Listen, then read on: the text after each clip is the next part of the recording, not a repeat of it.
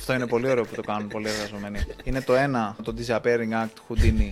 Έχουμε κλείσει ραντεβού και δεν έρχονται. Πλέον ξέρεις τι κάνω με τα ραντεβού για συνεντεύξεις. Κλείνω το έναν πάνω στον άλλον.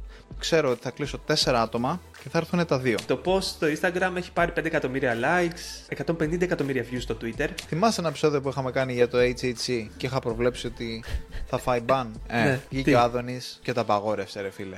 Λοιπόν, ο Κωνσταντίνος Αργυρός έχει εταιρεία που απασχολεί πάνω από 50 άτομα, έκανε 35 εκατομμύρια ευρώ τζίρο μέσα στο 23, μαλάκα απίστευτο. Ξέρεις τα rage rooms, τα δωμάτια οργής, όπως αποκαλούνται στην ελληνική και πλούσια δική μας γλώσσα;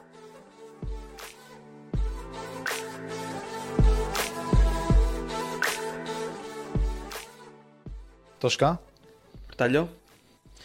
τι κάνεις, πώς είσαι; Καλά, μια χαρά. Εσύ τι λέει, φίλε. Μια, μια χαρά, μια χαρά κι εγώ. Άλλο ένα βράδυ στη δουλειά και είπα να μπω για ένα podcast μαζί σου. Γιατί σε έχω παραμελήσει. Τώρα Ναι, τελευταία μόνο- αλήθεια είναι και νιώθω λίγο άσχημα. Μόνο τη δουλειά σου σκέφτεσαι, Γιάννη. Δεν σκέφτεσαι το podcast. Ούτε σένα. Ούτε Πρέπει να προπονηθείς και για σένα, ρε. ναι. Λοιπόν, ε, εντάξει, σιγά σιγά μπαίνουμε σε μια σειρά. Σιγά σιγά.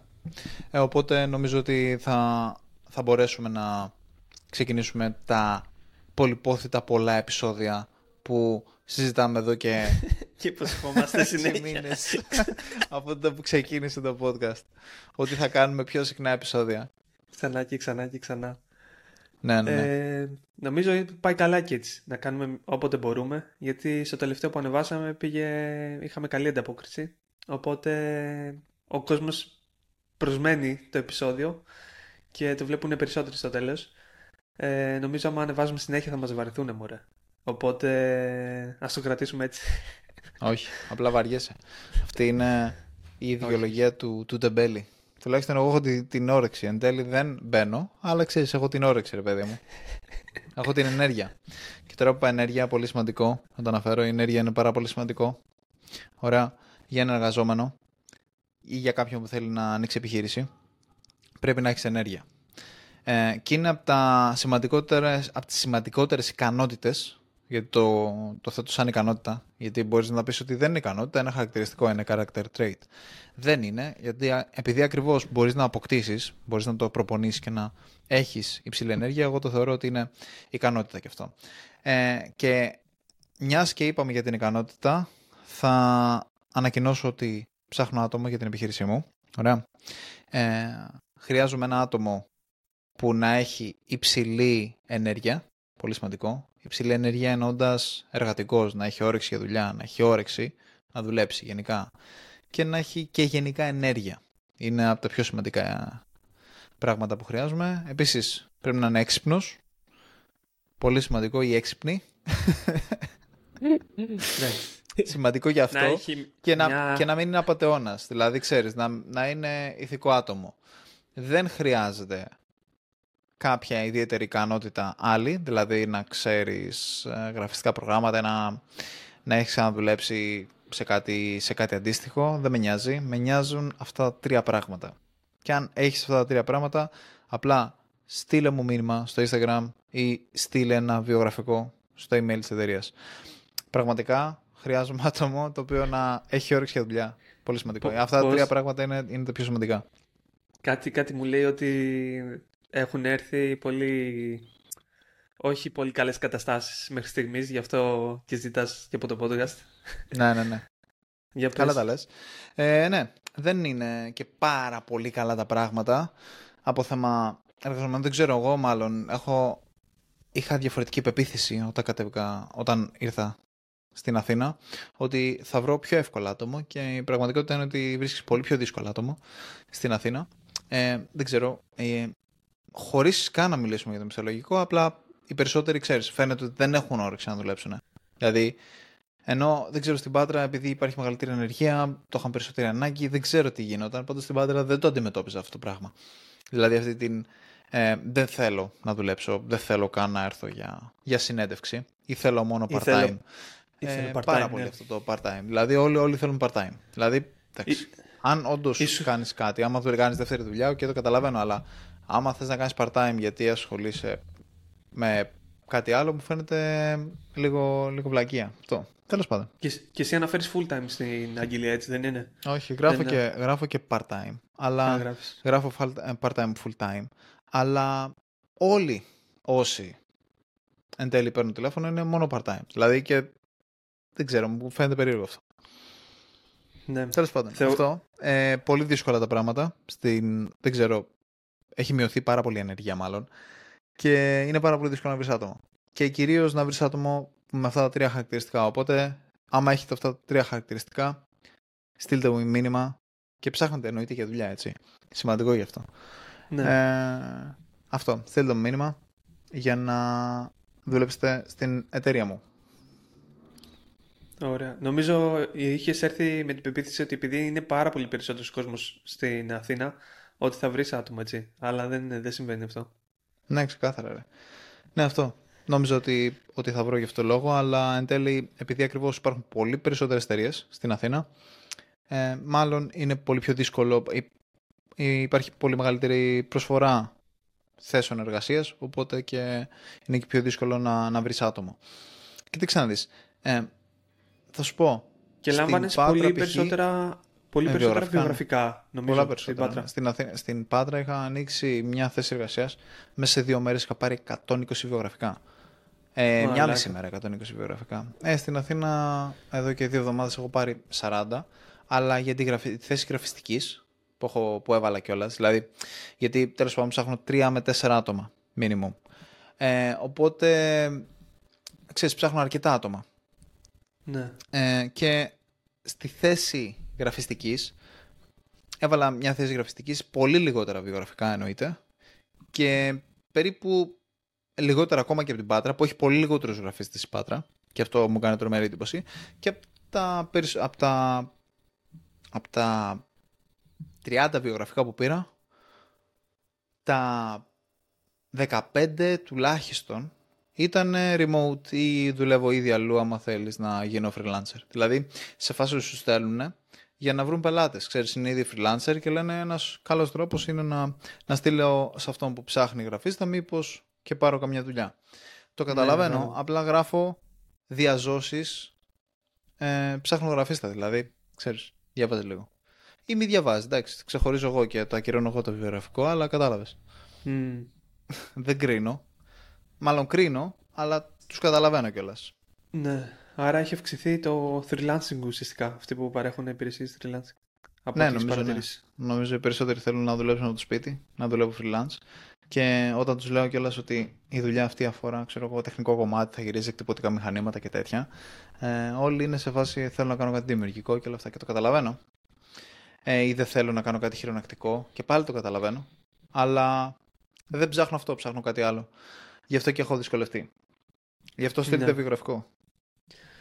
Ναι, νομίζω θα βρεις το τέλος. Ρε, εντάξει, δεν έχει. Πόσο καιρό, τρεις εβδομάδες ε, ψάχνεις.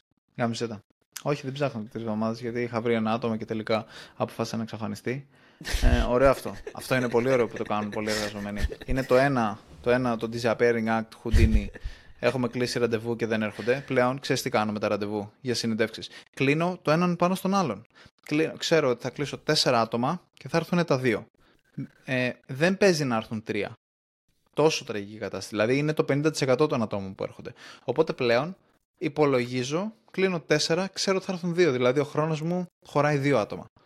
Ή κλείνω 5-6, χωράει 3. Ξέρω ότι ναι. δεν θα έρθουν.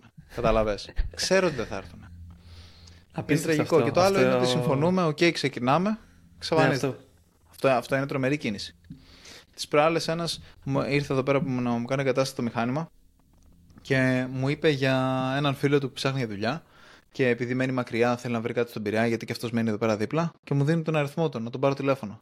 Γιατί ξέρει τα εκτυπωτικά μηχανήματα, επειδή ξέρεις αυτός κάνει εγκαταστάσεις, οπότε τον ήξερε. Επειδή ήδη δούλευε σε μια άλλη εταιρεία που χειριζόταν ένα παρόμοιο μηχάνημα με, παρόμοια μηχανήματα με αυτά που έχω εγώ εδώ. Ναι. Και τον παίρνει και μου το δίνει τον αριθμό του. Παίρνω εγώ τηλέφωνο μία, μου το κλείνει. Επειδή όμως μου άρεσε η φάση νέος στην ηλικία μου να ξέρει τα μηχανήματα, να μένει πειραιά, και μου τον πούλησε ότι είναι έξυπνος και καλός. Ε, και λέω, Ω ρε φίλε, δεν πειράζει, δεν μου το σήκωσε. Μπορεί να νόμιζε ότι ήμουν κάποιος άλλος, θα με πάρει. Δεν με παίρνει την επόμενη μέρα, τον ξαναπαίρνω τηλέφωνο. Μου το ξανακλίνει. Και λέω, ρε Μαλάκα, τι φάση. Γιατί μου το κλείνει. δηλαδή, ποιος το κλείνει και δεν παίρνει ξανά πίσω. Εν τω μεταξύ, σημείωσε ότι ο άλλος δεν είχε δώσει τον αριθμό μου. Δεν του είχα Οπότε δώσει. τον- δεν ήξερε ότι... Ναι, δεν ήξερε. Απλά το έκλεινε. Και το ξαναπήρα ξανά προχθές. Πάλι μου το έκλεισε. Και λέω ρε μαλάκα, τι γίνεται; Και το ξαναπήρα και σήμερα και μου το ξανάκλεισε. Ε, δεν το ξαναπαίρνω, εντάξει. Ρεζίλη έχω γίνει, πραγματικά. Ρεζίλη. Άσε με άνθρωπέ μου, βρες κάποιον άλλον. δεν απαντάω σε Νιώθω, αγνώστους. νιώθω ότι έχω φάει χιλόπιτα κανονική ρε. και Απίστευτο. γυρνάω στην παρέα από χει- με χιλόπιτα.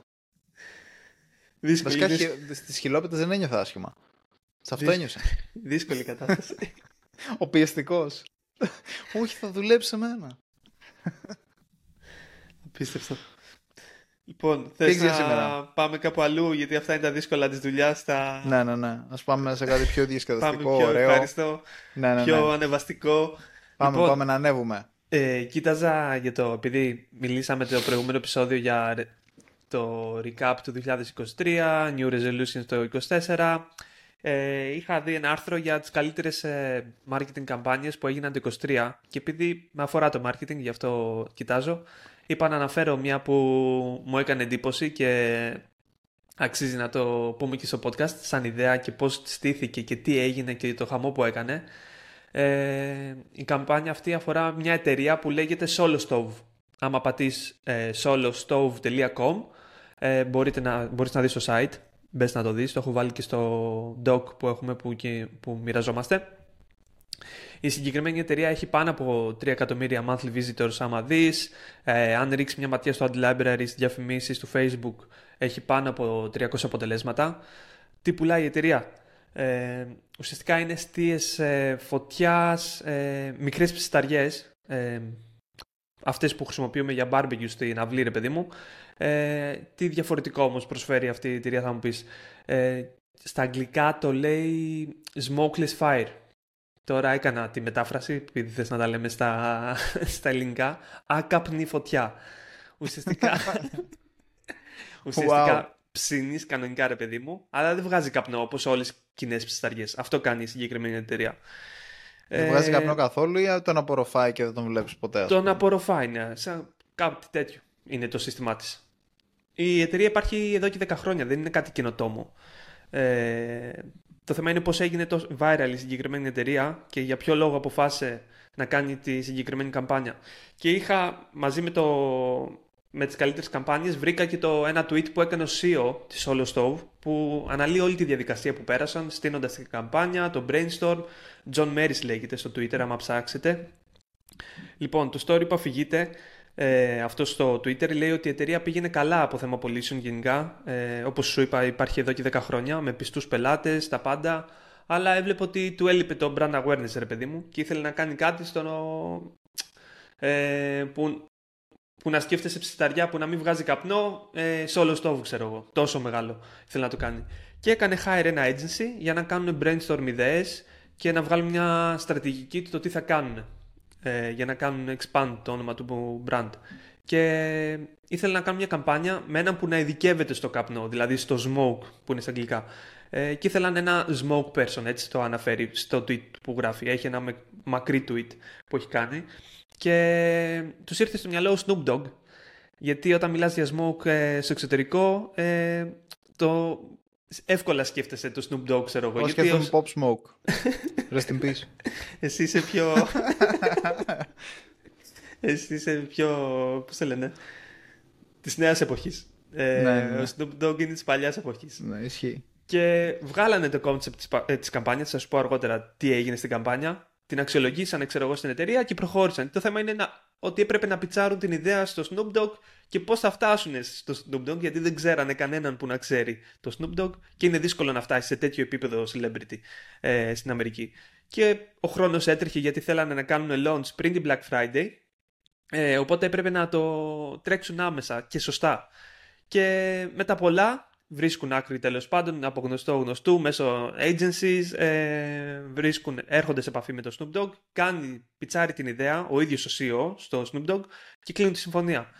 πώς εξελίχθηκε η καμπάνια; Ο Για Snoop πες. Dogg κάνει στις 16 Νοεμβρίου, λίγο πριν την Black Friday, τα καταφέρανε, κάνει ένα post, ένα, μια εικόνα ρε παιδί μου, που είναι αυτός έτσι, με καπνό, άμα σου έχω το link ε, στο dog, να το δεις, ότι I qu- I quit smoke, παρατάω το κάπνισμα.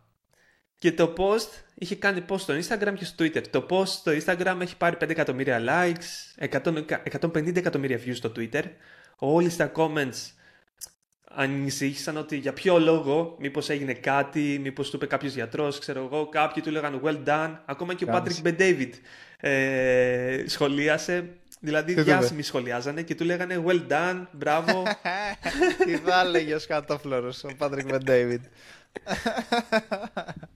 Τέλος πάντων, όλοι τα παίξανε και δεν ξέρανε τι συμβαίνει. Ε, και εκεί περιμένανε όλοι το επόμενο post. Δηλαδή πέρασαν τέσσερις μέρες και όλοι ήταν στην αναμονή να εξηγήσει. Ούτε story έκανε εκείνη την περίοδο, τίποτα. Και έρ- έρχεται μετά και το τι σημαίνει το I quit smoke του Snoop Dogg, ξέρω εγώ. Και εν τέλει τι σημαίνει το I quit, I quit smoke του Snoop Dogg; Είναι ότι παρατάει τον καπνό και αγοράζει smokeless ψισταριές πλέον από την Solo Stove. Οπότε το επόμενο post αφορούσε αυτόν να είναι με μια ψισταριά ρε παιδί μου να κάνει πως ψήνει ξέρω εγώ κάτι στην ψισταριά και να λέει όλο το pitch που έλεγε ότι παρατάω το αγοράστε ψισταριές χωρίς καπνό και αυτό. Και αυτό το post μετά πήρε α, και αυτό πολλά εκατομμύρια views, 62 εκατομμύρια views, ένα εκατομμύριο views στο YouTube. Κάνανε συγκεκριμένο landing page με τον ε, Snoop Dogg και γενικά το ξέφτηκε. Δηλαδή το brand awareness που πήραν ήταν τρομερό. Ε, και αναφέρει ότι έβγαλαν με το παραπάνω τα λεφτά τους πίσω και ότι πλέον η εταιρεία είναι από εκεί που είχαν ξέρω εγώ 500.000 ε, monthly visitors, 300.000 πλέον έχει φτάσει στα 3 εκατομμύρια monthly visitors. Έχει κάνει μπαμ δηλαδή. Οπότε πήγε πολύ καλά η καμπάνια. Πώς φάνηκε; Πω πω φίλε γάμισε πάρα πολύ καλή ιδέα. Και γενικότερα το execution, το πώς κάναν την καμπάνια, φαίνεται ότι την κάναν πάρα πολύ καλά. Γιατί ρε φίλε, θα το είχαν προετοιμάσει πάρα πολύ για να είπανε στο Snoop Dogg, ξέρεις ότι δεν θα αποστάρεις για να δημιουργηθεί hype, να τρομάξει ο κόσμος, να αρχίζουν να συζητάνε για αυτό το πράγμα. Γιατί θα μπορούσαν πολύ απλά να πάνε στο Snoop Dogg για να του πούνε απλά ανέβασε αυτό το ποστάκι που απλά λες ότι είναι τέλεια η εταιρεία μας. Αυτό δεν θα έχει πάει καν viral, θα έχει πάει για τον Μπούτσο. Δηλαδή, ε, και πολλοί Ναι, το ναι. κάνουν αυτό το πράγμα. Ξέρεις, είναι πληρώνεις ε, την Kylie Jenner να κάνει, να κάνει ένα story, ας πούμε. Δεν είναι το ίδιο πράγμα με αυτή την καμπάνια που κάναν αυτοί. Και το έψαχνα καθώς, ε, γιατί θα μπορεί να το καταλάβουν κιόλας αυτοί που βλέπουν το podcast, ότι έγινε ένα μικρό cut. Γιατί έγινε μια μαλακία τέλος πάντων, δεν μ' άκουγες, οπότε έγινε ένα cut. Και Ναι. όσο υπήρχε αυτό το cut, εγώ έκανα full αναζήτηση να δω πώς πήγε αυτή η εταιρεία, τι έκανε με την καμπάνια αυτήν. Και ε, φαίνεται ότι πήγε πάρα πολύ καλά η καμπάνια, πήρε πάρα πολύ μεγάλο awareness, όπως ακριβώς είπες, και ανέβηκαν πάρα πολύ οι monthly visitors και είναι και παράδειγμα προς μίμηση. Αλλά κάθισα και ψάξα λίγο τα οικονομικά της εταιρείας να δω τι παίζει και ναι μεν εννοείται πως στα συμβόλαια αυτά δεν κάθονται να πούνε πόσο ακριβώς ε, πλήρωσαν το Snoop Dogg, γιατί εγώ ήθελα να μάθω ακριβώς πόσο πλήρωσαν το Snoop Dogg. Ε, δεν λένε, δεν, είναι, δεν το κάνουν disclose, πώς λέγεται αυτό δεν ξέρω, δεν το αποκαλύπτουν. Ναι, ναι. Όχι, αλλά, δεν το- ναι, αλλά ε, βλέπω ότι επειδή αυτή η εταιρεία είναι, είναι public, η συγκεκριμένη εταιρεία που έχει, που έχει τη Solo Stove, γιατί η Solo Stove έχει το Solo Branch και εμ, έχει, είναι η Solo Branch και έχει τη Solo Stove και άλλα branch από κάτω. Ναι. Άρα υπάρχει Έχει- όμιλος όλο... Ναι, ναι, ναι. Είναι όμιλος, ας πούμε, ναι. Και έχει διάφορα άλλα branch από ό,τι έχω δει. Και από ό,τι φαίνεται, ε, δεν ξέρω αν φταίει ο, ο Snoop Dogg, αλλά φαίνεται ότι τη χρονιά του 23 το EBITDA της εταιρείας έπεσε. Όντως. Ναι, ναι, ναι, έπεσε για κάποιο λόγο. Δεν ξέρω βέβαια αν είναι ξέρεις, λόγω του Snoop Dogg ή μήπως τα κέρδη δεν φαίνονται το τέτοιο, αλλά η καμπάνια έγινε τότε, οπότε λογικά θα πρέπει να φανεί η αύξηση του EBITDA. Δηλαδή, εκτός αν δώσαν τόσα πολλά λεφτά στο Snoop Dogg, που είναι πάρα πολύ πιθανό, να δώσαν τόσα πολλά λεφτά στο Snoop Dogg να πει αυτό το πράγμα, όπου εν τέλει μπήκαν μέσα από τη συνολική, τουλάχιστον το 23. Αλλά το brand awareness που πήρανε Ε, ενώ θα κάνει θα, μεταφράζε, θα μεταφράζεται σε πωλήσεις και το 24 και το 25 και το 26, οπότε δεν το θεωρώ ε, απαραίτητα αρνητική κίνηση, παρότι έπεσε η κερδοφορία της, επιχειρητής εταιρείας. Αλλά αν έπεσε και αν τα διαβάζω σωστά από εδώ πέρα που το έχω δει. Ναι, εντάξει, μπορεί να έχουν κάνει και κάποια άλλη κίνηση. Δηλαδή να μην είναι... Ναι, ναι, ναι, ισχύει. Μπορεί να επεκτείνονται και σε διάφορες χώρες, είτε σε λιανικά είτε με χοντρέμπορες και να έχουν ανοιχτεί σε άλλο κομμάτι, να μην μόνο από τον deal του Snoop Dogg. Αλλά και σίγουρα Snoop Dogg πάνω από εκατομμύρια θα πήρε σίγουρα. Πάνω από Λες, ε. Α, ναι, αφού είναι ναι, celebrity ελληνικούς.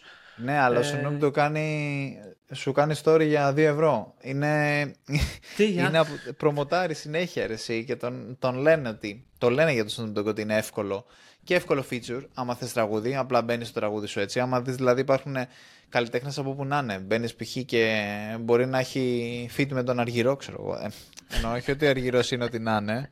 Δεν λέω αυτό, εννοώ τοπικούς καλλιτέχνες. Δηλαδή ήταν, ναι, έκανε με έναν καλό καλλιτέχνη από την Αρμενία, θυμάμαι ένα fit. Δηλαδή, ό,τι να είναι, που δεν το περίμενες καν. Κάτι, κάτι βλέπω μαζί με τον Μιχάλη και σκάει στο Snoop Dogg. και, και μείναμε μαλάκες. Λέγαμε τι γίνεται, είναι ψεύτικος, ξέρω εγώ. Δεν ταιριάζει, δεν κολλάει. Αλλά ναι, κάνει, κάνει fit για πλάκα. Προμοτάρει ε, προϊόντα συνέχεια σε stories και σε, σε διαφημίσεις παίζει πάρα πολύ ο Snoop Dogg. Οπότε το λένε γενικότερα ότι είναι πάρα πολύ εμπορικός. Αλλά θα ήταν πολύ δύσκολο και πάλι πιστεύω ότι θα τους πήρε πάρα πολλά λεφτά. Γιατί δεν είναι ότι απλά έκανε ένα story. Είναι ότι είπε ότι κόβω το, ε, το μπάφο τέλος πάντων του τσιγάρο, δεν ξέρω το, πώς να το πω, το χασίζει. I quit smoke. I quit smoke τέλος πάντων. Σταματάω να καπνίζω και έκανε και δημιούργησε μια ολόκληρη ίντρικα. Σταμάτησε, ξέρεις, ένα ποστάρι, σταμάτησε να ασχολείται. Κατάλαβε. Δηλαδή, έκανε, υπήρχε μια στρατηγική γύρω από αυτό. Δεν είναι απλά ότι ανεβάζω ένα, ένα story. Ναι, Γι' αυτό, αυτό Ναι. Ότι φτιάξαν ένα storyline. Δηλαδή, δεν είναι απλά πάρε ε, smoke εσύ, smoke και εμείς, κάντε τα φτιάξτε. ναι, ναι, ναι. Αλλά βλέπω... story. Ναι, ισχύει. Αλλά βλέπω για αυτή την εταιρεία πηγαίνει πάρα πολύ καλά. Δηλαδή, εντάξει, okay, το, το EBITDA ας πούμε, που βλέπω εδώ πέρα στα 14-15% είναι ένα κακό θα έλεγα, δεν, δεν είναι κάτι τρομερό. Α, να σου πω μιας και λέω για EBITDA ρε.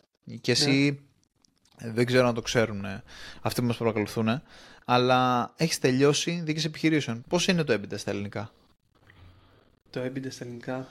Ναι, δεν ναι. ξέρω. Χωρίς το δουλειάζεις. Πες μου τώρα. Πες μου τώρα. δεν ξέρω να σου πω την αλήθεια. Ρε.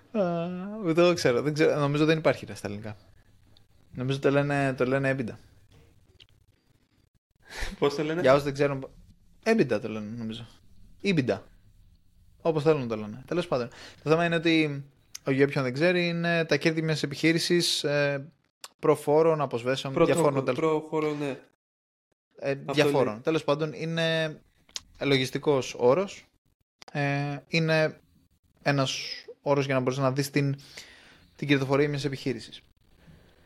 Απλά ναι, αυτό.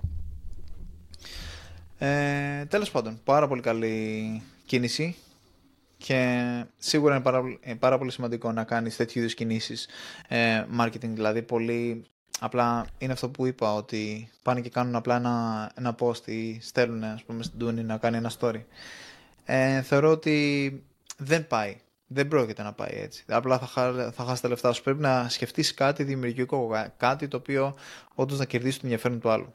Ναι, δηλαδή αυτό είναι το.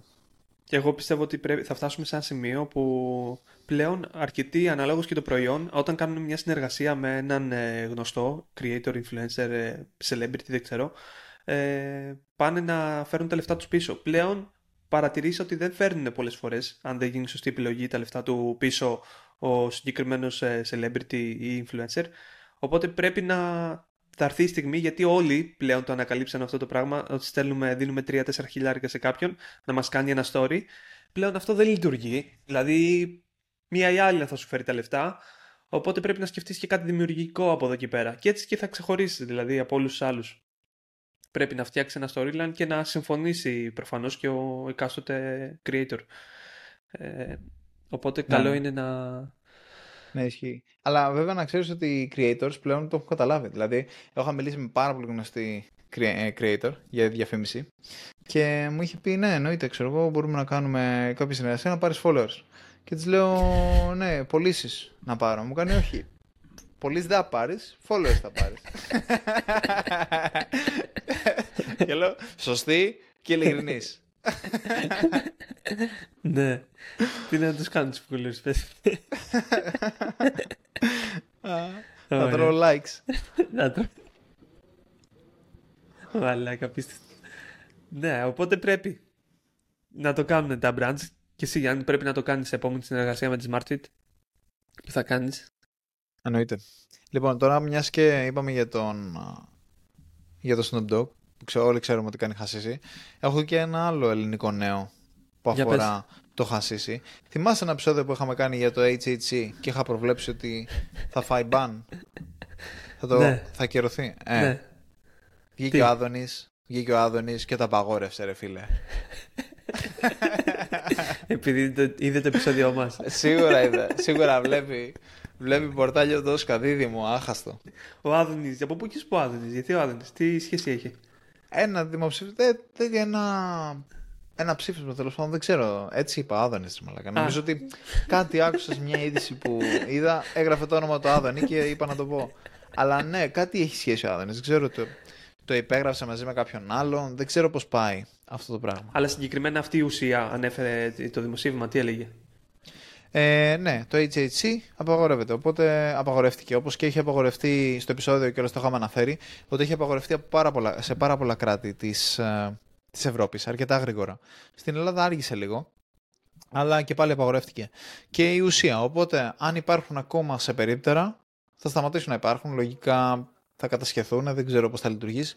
Γι' αυτό, αν κάποιος θέλει να δοκιμάσει, ευθύνη είναι δική του, γιατί πλέον είναι παράνομη ουσία, πρέ- μπορεί να, ξέρεις, να πάει στα περίπτερα να πάρει γιατί θα τελειώσουν σύντομα και δεν θα ξαναυπάρξουν και θα Οπότε- μπορείτε να τα βρείτε μόνο στη μαύρη αγορά.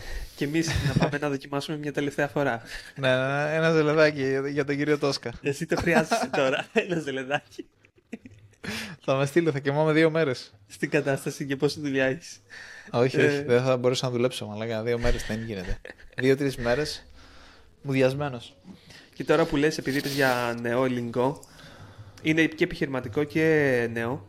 Ε, Δεν ξέρω, αλλά βγήκε τώρα πριν λίγο. Παντού βλέπω ειδήσεις ότι για τον Κωνσταντίνο Αργυρό, ότι ο Τζίρος Μαμούθ που έβγαλε η εταιρεία του Κωνσταντίνου Αργυρού, ε, πόσα εκατομμύρια λες έβγα- έκανε Τζίρο; Ε, πόσα εκατομμύρια έ- έβγαλε, 35 εκατομμύρια.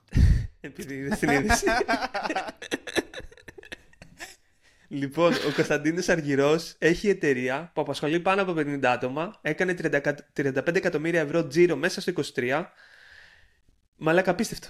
Και Όσο ήταν σε περίμενα να μπούμε στο podcast, έψαχνα ρε φίλε στο publicity Κωνσταντίνος Αργυρός με γκρίκλι. Αργυρός, τέτοιο. Δεν μπόρεσα να βρω ρε φίλε κάτι. Δεν μπόρεσα να βρω απολύτως τίποτα. Έχει κάνει post από τη συγκεκριμένη ένωση που πήρε το βραβείο αλλά δεν μπορώ να βρω πουθενά την επωνυμία της εταιρείας του. Αν κάποιος που ακούει το podcast το βρει, ας στείλει ένα link να δούμε λίγο αναλυτικά την επωνυμία της εταιρείας. Τι, με τι ασχολείται η εταιρεία. Ασχολείται με παραγωγή, ε, από ό,τι έχω διαβάσει, τα λίγα που διάβασα σε αυτά τα άρθρα. Ε, κάνει παραγωγές είτε ταινιών, ε, πολλές διάφορες παραγωγές και για καλλιτέχνες που τραγουδάνε και να είσαι μαλάκα top ε, τραγουδιστής στην Ελλάδα και να έχεις εταιρεία που κάνει 35 εκατομμύρια ευρώ τζίρο, σίγουρα θα έχει κάποιον συνεργάτη ο οποίος θα τρέχει λογικά την εταιρεία. απο- Αποκλείται να είναι μόνος του, δηλαδή να είναι ουσί ο, ο Αργυρός, θεωρώ. Ε, αλλά θα ήθελα να μάθω ποια είναι αυτή η εταιρεία. Η βραβεύτηκε ουσιαστικά από την Ελληνική Ένωση Επιχειρηματιών και άμα μπει στο link, ε, αυτή η ένωση συνδέεται με τα, με τα Boosiest Events που τα Boosiest Events ε, είναι αυτός που κάνει τα events για τα marketing agencies, τα κορυφαία marketing agency που συμμετείχε και ο Μιχάλης με την influence media. Ναι, ναι, Θυμάσαι ναι. που τον έχει αναφέρει. Παντού υπάρχει Ναι. αυτός. Σε οποιοδήποτε βραβείο και event υπάρχει και το όνομα Μπούσιας. Δεν, δεν ξέρω τι γίνεται με αυτό το όνομα. Πρέπει να το ψάξω να το αναφέρω και αυτό σε επόμενο podcast. Ε, αλλά τρελό μου φαίνεται. Να κάνει Κάμψε τα. είναι απίστευτο. Και δεν ξέρω πώς λειτουργεί με τις δισκογραφικές αυτές. Δεν, ε, δεν έχω καθόλου εικόνα. Θα το ψάξω και θα επανέλθω. Γιατί η αλήθεια είναι με ενδιαφέρει. Ε, άμα ήταν στο εξωτερικό θα μπορούσα να βρω στοιχεία πολύ πιο γρήγορα. Αλλά στην Ελλάδα είναι χάλια. Τα social media, το Google είναι επίσης χάλια. Δεν μπορείς να βρεις τίποτα. Δηλαδή τώρα κάθισα 10 λεπτά στην άλλη, στην εταιρεία που αναλύσαμε πιο πριν. Βρήκα το EBITDA για το 23, βρήκα ότι βγάλανε 54 εκατομμύρια το, το πρώτο quarter του 23, δηλαδή τέτοιο. Και ότι έπεσαν 9,1%. Βλέπεις τα πάντα, φίλε. Πόσο τζίρο έχουν κάνει. Α, καν, απλά για να το ξέρεις. 500 εκατομμύρια, 540 εκεί πέρα κυμαίνονται. Ε, τα τελευταία από το 23. Δηλαδή το εκτίμηση του 23 ο είναι για τόσα περίπου. Ο Όμιλος ναι, έχει 4-5 μπραντ, όχι μόνο η Solo που ανέφερα εγώ. Ακριβώς, ακριβώς. Έχει άλλα brands που δεν τα ξέρουμε όπως και το Solo Stove εννοείται δεν τις ξέρουμε. Ουρουκα Γιάκ, Άισλε, Σάμπις. Τέλος πάντων, ακριβώς αυτό. Στο εξωτερικό μπορείς να βρεις στοιχεία. Στην Ελλάδα δεν μπορείς να βρεις στοιχεία. Γι' αυτό και εμείς κάνουμε αυτό το υπέροχο podcast για να σας λέμε σε εσάς στοιχεία για ελληνικές επιχειρήσεις, για να έχετε κι εσείς ε, περιεχόμενο να μπορείτε να βλέπετε στα ελληνικά, να μην χρειάζεται να βλέπετε ξένα podcast από αυτά που μιλάνε στα αγγλικά, στα ξένα. Γι' αυτό τα κάνουμε στα ελληνικά για εσάς. Γι' αυτό και εσείς, αυτό που πρέπει να κάνετε, θα πρέπει να μπείτε στο YouTube και να γίνετε συνδρομητές. Είναι πολύ εύκολη διαδικασία και είναι ο φόρος που πληρώνετε για να βλέπετε το podcast. Το podcast αυτό δεν είναι δωρεάν. Να το ξεκαθαρίσουμε. Το podcast αυτό χρεώνεται. Η χρέωσή του είναι να γίνετε συνδρομητές στο YouTube μπείτε και κάντε το. Ναι, και μόλις το κάνετε, η επόμενη πληρωμή είναι να μπείτε στο Spotify και να κάνετε review. Ας ναι, κάνετε review, review. review. Θετικό review, δεν δεχόμαστε αρνητικά, όπως έχεις πει σε άλλο podcast, ανέφερες. Ναι, ναι, ναι. Όχι αρνητικά. όχι αρνητικά podcast. άμα, άμα έχεις, αρνητική, έχεις το δικαίωμα να έχεις αρνητική άποψη. Απλά την κρατάς για τον εαυτό σου. Ναι, μπορείς να φωνάζει για αυτήν την άποψη, αλλά μην φωνάζεις στο Spotify. Δηλαδή μπορείς να βγεις έξω. να την πεις. Σε όποιον θες, δεν την κρατάς για τον εαυτό σου. Δεν, δεν είμαστε χούντα εδώ πέρα. Ό,τι θες μπορείς να κάνεις. Ή κράξε μας στα σχόλια, ρε παιδί μου. Εντάξει, κράξε, δεν... Ναι, κράξε μας. Στείλα μου μήνυμα και βρήσαμε. Απλά μην το γράψεις στο Spotify, αν γίνεται. Αυτό μόνο. Ναι. Ωραία, πού θες να πάμε αλλού τώρα; Λοιπόν, πού άλλο θέλω να πάμε; Ξέρεις τα rage rooms; Τα δωμάτια οργής όπως αποκαλούνται στην ελληνική και πλούσια δική μας γλώσσα. Κάτι μου λένε, αλλά δεν, δεν ξέρω ακριβώς. Που, λοιπόν. σε παιχνίδι τα έχω ακούσει, δεν ξέρω. Είναι δωμάτια, είναι δωμάτια που μπαίνεις και φοράς κράνος, φοράς γυαλιά, φοράς ρούχα για να μην τραυματιστείς, αλλά το κυριότερο έχεις ένα αρόπαλο στο χέρι και αρχίζεις και σπάς πράγματα. Σπάς ό,τι βρεις. Έχουν πράγματα, ξέρεις, γυάλινα εκεί πέρα που μπορείς να σπάσεις. Να βγάλεις το θυμό σου. Rage, οργή. Είναι δωμάτια θυμού για να ξεθυμάνεις. Άμα θες, άμα είσαι ενευριασμένος, ας πούμε, π.χ. εμένα από μένα θα το ξέρεις αυτό. Ότι είμαι οξύθυμος. Πολλές φορές επειδή είμαι οξύθυμος, ξέρεις, μπορεί να νευριάσω και να σπάσω κάτι. Κάνω αυτό. Ναι. Και η Γιώτα το ίδιο. Και η Γιώτα Σαμοράκι κάνει την αίσθηση πώς κάνει. Όχι. Δεν κατάλαβα, έχει πολύ, πάρα πολύ πλάκα. Σαν και εμένα κάνει, ρε. Σαν και εσένα, όντως. Ναι, ρε. Και στάκυρο, στάκυρο. Και, και σπάει κάτι. και μετά στεναχωριέσαι που το έχεις σπάσει γιατί λες είμαι και ηλίθιος και έχω και σπασμένο κινητό, ας πούμε. Ναι. Ε, ναι, αυτό. Τέλος πάντων. Και υπάρχουν αυτά τα δωμάτια τα οποία μπαίνεις και ξεδημένει, σπα πράγματα. Και είναι μια πρωτοποριακή, δεν είναι πρωτοποριακή, υπάρχουν καιρό τώρα, αλλά δεν το, εγώ δεν τα ήξερα. Και είδα ε, πού την έμαθα τα συγκεκριμένα δωμάτια. Καθόμουν μια μέρα με τη μάνα μου και έβλεπα τηλεόραση, έβλεπα αντένα και βλέπω κάτι, ένα ρεπορτάζ ας πούμε που έδειχνε κάτι τύπους που σπάγαν πράγματα και λέει δωμάτια οργής είναι η νέα τάση του 2023 στην Ελλάδα. Ξέρεις και, και, και κάτι τέτοια πράγματα. Εντάξει, προφανώς υπάρχουν πάρα πολύ καιρό αυτά. Αλλά ε, μου έκανε τρομερή εντύπωση και λέω κάτσε λίγο, να τα ψάξω λίγο, να δω αν όντως μπορείς να βγάλεις λεφτά από μια τέτοια ιδέα. Γιατί όντως φαινομενικά ακούγεται, ακούγεται κάτι ενδιαφέρον. Και κάτι το οποίο μπορεί όντως να βγάζει και να υπάρχει ζήτηση. Και κάθεσα και το έψαξα λίγο. Είδα λίγο τι υπάρχει στην Ελλάδα και στο εξωτερικό. στην Ελλάδα. Ναι, ναι, ναι, υπάρχει. Ναι. Υπάρχει, υπάρχει το Liba Rage Room, αυτό πρέπει να είναι το πιο γνωστό. Βλέπω κάποια πράγματα, δηλαδή βλέπω έχει αρκετά reviews ας πούμε στο, και στο τώρα, Facebook. Το 22 λέει, το πρώτο Rage Room της Αθήνας, Liba Art, ε, 20 Ιουλίου του 22. Δεν είναι τόσο τώρα, δηλαδή δεν έχει πολύ καιρό στην Ελλάδα. Ναι, ε, υπάρχει όμως κι άλλο. Υπάρχει το Spasteta που είναι στη Θεσσαλονίκη. Που αυτό παίζει να είναι και περισσότερο καιρό. Α, Απλά παίζει, μάλλον δεν έκανε, δεν έκανε το βιντεάκι. Ε, και υπάρχει λαμπόγιαλο επίσης. Δηλαδή υπάρχουν ε, τουλάχιστον τρία. Ωραία, εδώ πέρα στην Ελλάδα. Και μπορεί να υπάρχουν και παραπάνω. Βέβαια, αυτό το λαμπόγιαλο είναι στην Κρήτη. Θεωρώ στην, Αθ- μπορεί να είναι το πρώτο στην Αθήνα. Δεν ξέρω. Πάντως, υπάρχει αυτό το, το λίμπα. Και μου ακούγεται και κάθισα και το είδα λίγο. Προσπάθησα να βρω οικονομικά στοιχεία. Εννοείται πως δεν υπάρχει τίποτα. Ε, δεν ξέρω αν είναι ομόρυθμη εταιρεία. Δεν θυμάμαι, να σου πω την αλήθεια. Αλλά σίγουρα δεν μπορούσα να βρω οικονομικά στοιχεία. Οπότε έκανα το δεύτερο καλύτερο πράγμα που θα μπορούσα να κάνω και να κάνω δικός μου υπολογισμός από το κεφάλι μου. Ε, και με βάση προφανώς τι βγάζουν, προφανώς τι βγάζουν στο εξωτερικό, γιατί είναι και αυτό ένας σημαντικός ε, παράγοντας.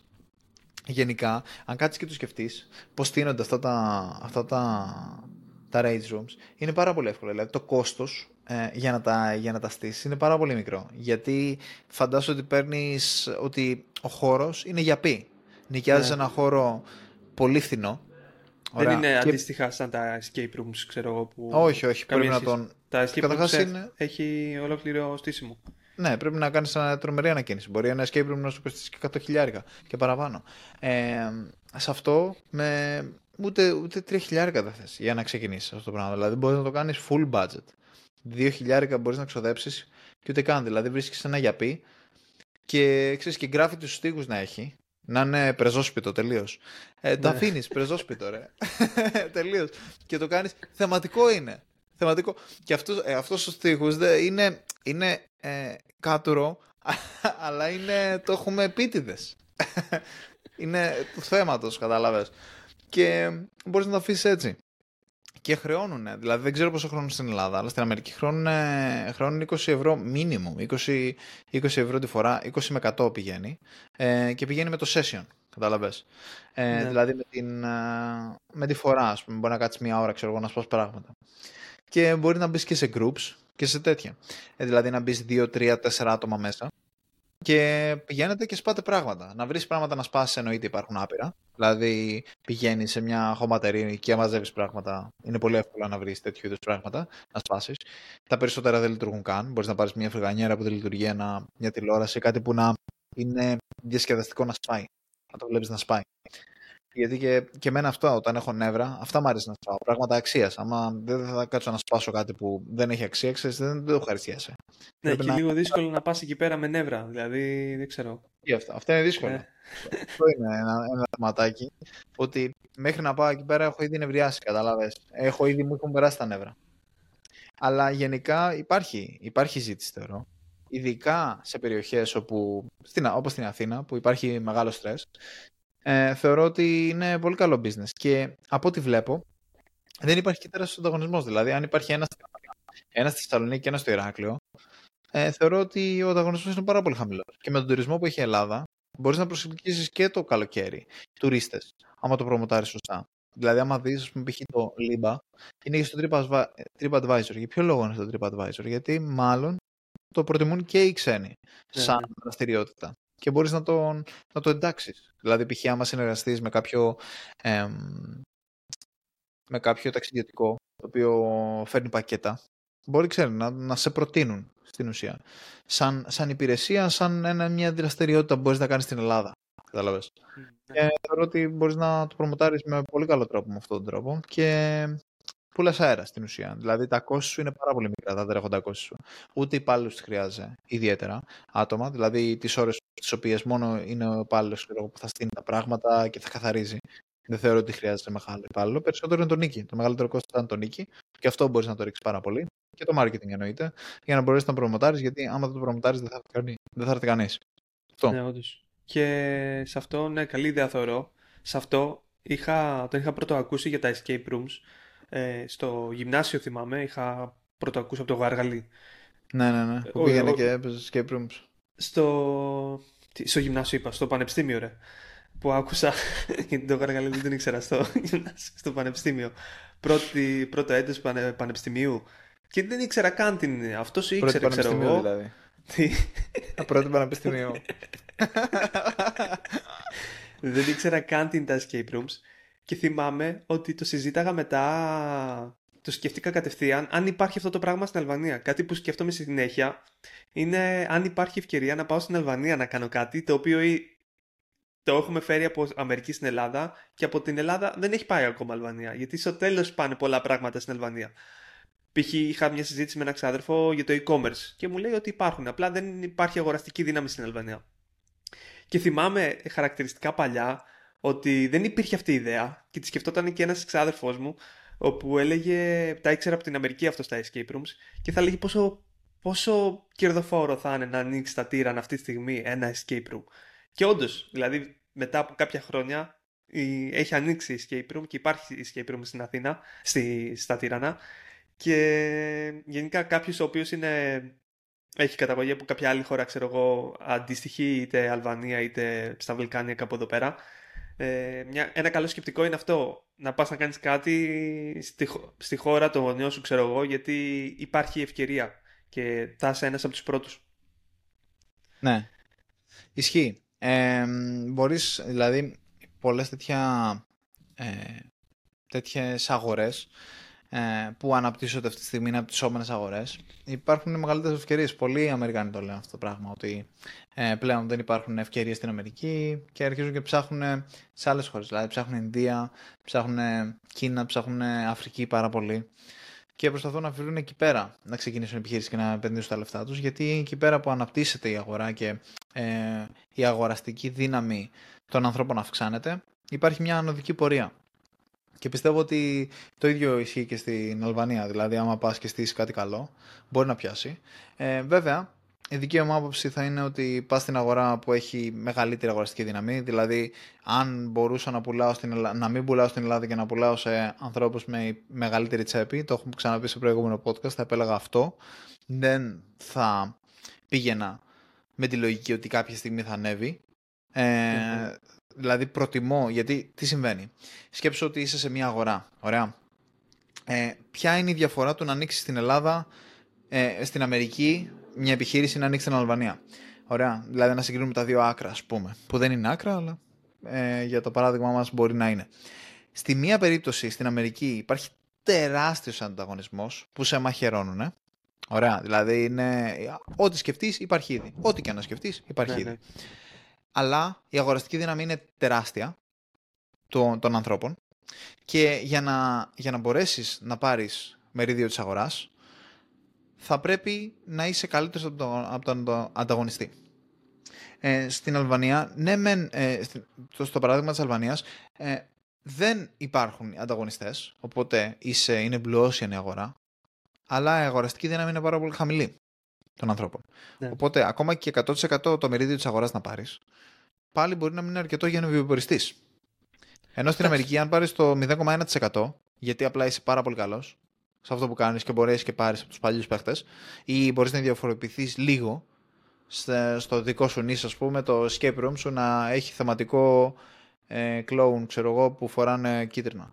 Ε, μπορείς να διαφοροποιηθείς και να βγάλεις λεφτά με αυτόν τον τρόπο και θεωρώ ότι είναι πιο πιθανό να βγάλεις λεφτά από ανθρώπους που σε μια αγορά όπου έχει πολύ μεγα... οι άνθρωποι έχουν πολύ μεγαλύτερη αγοραστική δύναμη παρότι σε μια αγορά που έχουν πολύ μικρότερη. Εκτός αν μιλάμε για real estate. Αν μιλάμε για real estate, τότε αλλάζει το πράγμα. Ναι. Αγόρασε σπίτι στην, Αμερική, στην Αλβανία χθες. Ναι, κατάλαβα τι εννοείς. Προφανώς ισχύει αυτό που λες, αλλά εξαρτάται και από το, το industry που θα επικεντρωθείς και τι, με τι θα ασχοληθείς. Δηλαδή, πολλά πράγματα στο e-commerce ναι, δηλαδή δεν μπορούν να αναπτυχθούν στην Αλβανία λόγω της αγοραστικής δύναμης. Κάποια άλλα πράγματα, ξέρω εγώ, στην πρωτεύουσα, όπως το, το παράδειγμα των escape rooms, που είναι η πρωτεύουσα, που εκεί υπάρχει ο κόσμος με αγοραστική δύναμη, γιατί εκεί υπάρχουν εταιρείες, εκεί κινείται το χρήμα, δηλαδή στι υπόλοιπες περιοχές της Αλβανίας δεν υπάρχουν. Ε. ε, είναι διαφορετικά. Αλλά ναι, αυτό ισχύει που λες. Αυτό, αυτή η αναλογία που έκανες ισχύει αρκετά. Και ένα άλλο παρόμοιο, εντάξει, είναι αρκετά διαφορετικό. Πάτησα τώρα που ανέφερες στα Rage Rooms. Είναι το. Εντάξει, δεν είναι ακριβώς το ίδιο. Το Museum of Illusions που κάνει ο τέτοιος. Το έχει δει ο Σάκης Ναι, το έχω, δει, το έχω δει. Για το εξωτερικό. Αυτή, π.χ. το Museum of Illusions στο TripAdvisor έχει 750 αξιολογήσεις. Έχει πάρα πολύ. Επειδή είναι στο μοναστηράκι, ε, νομίζω ναι, μοναστηράκι στο κέντρο είναι, της Αθήνας. Πάνε, Ερμού βασικά, 119 λέει εδώ πέρα. Ε, πάνε πολλοί τουρίστες. Ε, και το επιλέγουν πάρα πολύ. Είναι και πολύ καλό το σημείο από ό,τι έχω καταλάβει. Γι' αυτό πάει Ναι. τόσο καλά. Ναι, ναι, ναι. Είναι, είναι παρόμοια. δηλαδή. Στην ουσία, πολλά πάλι τον αέρα. Πολλά μια εμπειρία Ναι. που είναι, είναι παρόμοιο industry. Ε, βασικά είναι το ίδιο industry. Και γι' αυτό σου λέω π.χ.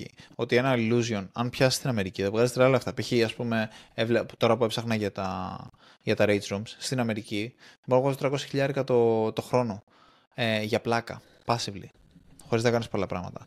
Στην, Αμε- στην Ελλάδα δεν πρόκειται να κουμπίσεις αυτόν τον αριθμό Ναι, ε, όντως. με, ένα, με ένα rage room. Είναι πάρα πολύ δύσκολο, ρε φίλε. Πάρα πολύ δύσκολο. Γιατί απλά δεν μπορείς να χρεώνεις 100 ευρώ το session, γιατί δεν θα, δεν θα έρθει κανένας. Πρέπει να το χρεώνεις πιο χαμηλά. Ο βασικός μισθός στην Αμερική είναι 25 χιλιάρικα το χρόνο. Δηλαδή και ελάχιστα άτομα παίρνουν αυτό το μισθό. Προφανώς έχουν πολύ μεγαλύτερη αγοραστική δύναμη. Αυτό. Ναι, όντως. Και αυτό που είπες τώρα για τα illusions μου έφερε μια άλλη επιχειρηματική ιδέα που έχω, να την πούμε αυτή για να κλείσουμε, που είναι πάλι ε, επιχειρηματική ιδέα που πουλάει service, που πουλάει μια εμπειρία και δεν ξέρω αν έχεις ακούσει ποτέ, αλλά ένας τύπος στο Los Angeles έφτιαξε ένα ψεύτικο εσωτερικό από αεροπλάνο και χρεώνει 70 ευρώ την ώρα και είναι γεμάτος 12 ώρες τη μέρα. Και λες, τι στον μπούτσο, κάτσε. Ποιος πάει να κάτσει σε ένα ψεύτικο ιδιωτικό αεροπλάνο μέσα; Και φίλε, Το πηγαίνει Fast πάρα jet. πολύ. Τι, ναι, Φάση, jet. ε, ε, Ναι, ναι, ναι, privé ιδιωτικό jet. αεροπλάνο, jet. Ναι, ναι, Ιδιωτικό, ναι. ναι. Ναι. Και φίλε, πηγαίνουν πάρα πολύ. Είναι κλειστό συνέχεια. Πηγαίνουν πάρα πολλοί influencers για να το παίξουν. Πηγαίνουν άλλοι που θέλουν να κάνουν την πλάκα τους και να κάνουν photo shooting, ας πούμε, γιατί έτσι. Πηγαίνουν για γαμήλια photo shooting πάλι για να, τη, για να δειχθούν. Δεν ξέρω, μάλλον είναι και στην Αμερική πάρα πολύ αυτό το, αυτό το στυλ ότι ξέρεις, να ανεβάσω μια εικόνα που είναι τελείως ψεύτικη μόνο και μόνο για να, για να δειχθώ. Ε, και πάρα πολλοί rappers εννοείται, video clips full. Ε, Πόσο γάμισε αυτή η ιδέα, ε; Ναι, ρε, Α, φίλε, μαλάκα, γαμάτο. απίστευτο. Γαμάτο, φίλε. Και φίλε, χρεώνει 70 ευρώ την ώρα. Απίστευτο. Και άμα το κάτσεις και το υπολογίσει, ε, σίγουρα βάζει 20 με 40 χιλιάρικα το μήνα. Έχεις, έχεις το Instagram. Λοιπόν, πες. λέγεται The Jet Studio στο Los Angeles. Ε, Μπορείς να μπεις να το δεις. Είναι πολύ fancy και ωραίο. Μπορούμε να κάνουμε και εμείς ένα αντίστοιχο στην Ελλάδα. Και δίπλα, δηλαδή να χωρίσουμε δωμάτια. Το ένα να είναι το, το Jet Studio, το άλλο να είναι ένα Escape Room, το άλλο να είναι ένα Illusions, το, το άλλο να είναι Limba Rage Room και θα καλύψουμε όλα τα νήσεις και θα είμαστε παντού, φίλε. θα είμαστε το... Ξέρεις- η, πολυκατη- η πολυκατοικία της εμπειρίας. Αυτό θα είναι. Τώρα που λέμε για εμπειρίες, ξέρεις τι θα μπορούσε να γίνει. Το Squid Game το έχεις δει έτσι, την ταινία; Ναι, ναι, ναι. Να γινόταν ρε φίλε το Squid Game ε, κάτι αντίστοιχο με τα Museum of Illusions. Δηλαδή να μπη- μπαίνανε μέσα. Βασικά χρειάζεται πολλά άτομα μαζί για να στηθεί σαν παιχνίδι ουσιαστικά και να παίξουν. Ναι, δύσκολο. Είναι σαν το paintball που χρειάζεσαι ομάδα τουλάχιστον 5 και 5 ατόμων, 10 συνολικά. Οπότε κάτι αντίστοιχο να μπορούσε να γίνει, να στηθεί και να παίξουν διάφορα παιχνίδια σαν το Squid Game. Ξέρω εγώ που είχε κάνει ο Mr. Beast. Είχε κάνει Ναι, και ναι, ναι. βίντεο. Είχε πάει βαρέλ. Αλλά είναι Ναι. πολύ δύσκολο. Ε, ισχύει, αλλά θεωρώ ότι είναι τέτοιο, ότι, είναι, ότι μπορεί να γίνει. Δηλαδή, άμα μπορείς να φτιάξεις κάτι, κάτι αντίστοιχο, απλά να μην πεθαίνουν αν γίνεται. δηλαδή, ξέρεις. Αυτό, να είναι νόμιμο. Λοιπόν, αυτά. Ωραία. Οπότε νομίζω μπορούμε να κλείσουμε. Είπαμε Εντάξει. Για επιχειρηματικές Είπαμε και ότι σε άλλες είναι- χώρες. Εντάξει. για τις άλλες χώρες. Για εδώ πέρα, παιδιά, πηγαίνετε βρείτε μια δουλίτσα. Αν μπορείτε οριακά, ξέρεις, θέλετε δεν θέλετε, στη δουλειά να έρχεστε ειδικά στα συνέντευξη. Ε, αυτό που είπαμε. Σημαντικό να έχεις ενέργεια και να στείλεις βιογραφικό. Αν Ναι. βλέπεις το podcast και έχεις υψηλή ενέργεια, είσαι έξυπνος και δεν είσαι απατεώνας, στείλε Για να δουλέψετε βιογραφικό. στη smartfit.gr, έτσι. Να πεις. Γιατί πολλοί μπορεί να έχουν ξεχάσει. Μπείτε Εντάξει. και κάντε και subscribe. Ευχαριστούμε πολύ. Τα Καλή λέμε συνέχεια. στο επόμενο. Ciao Tosca.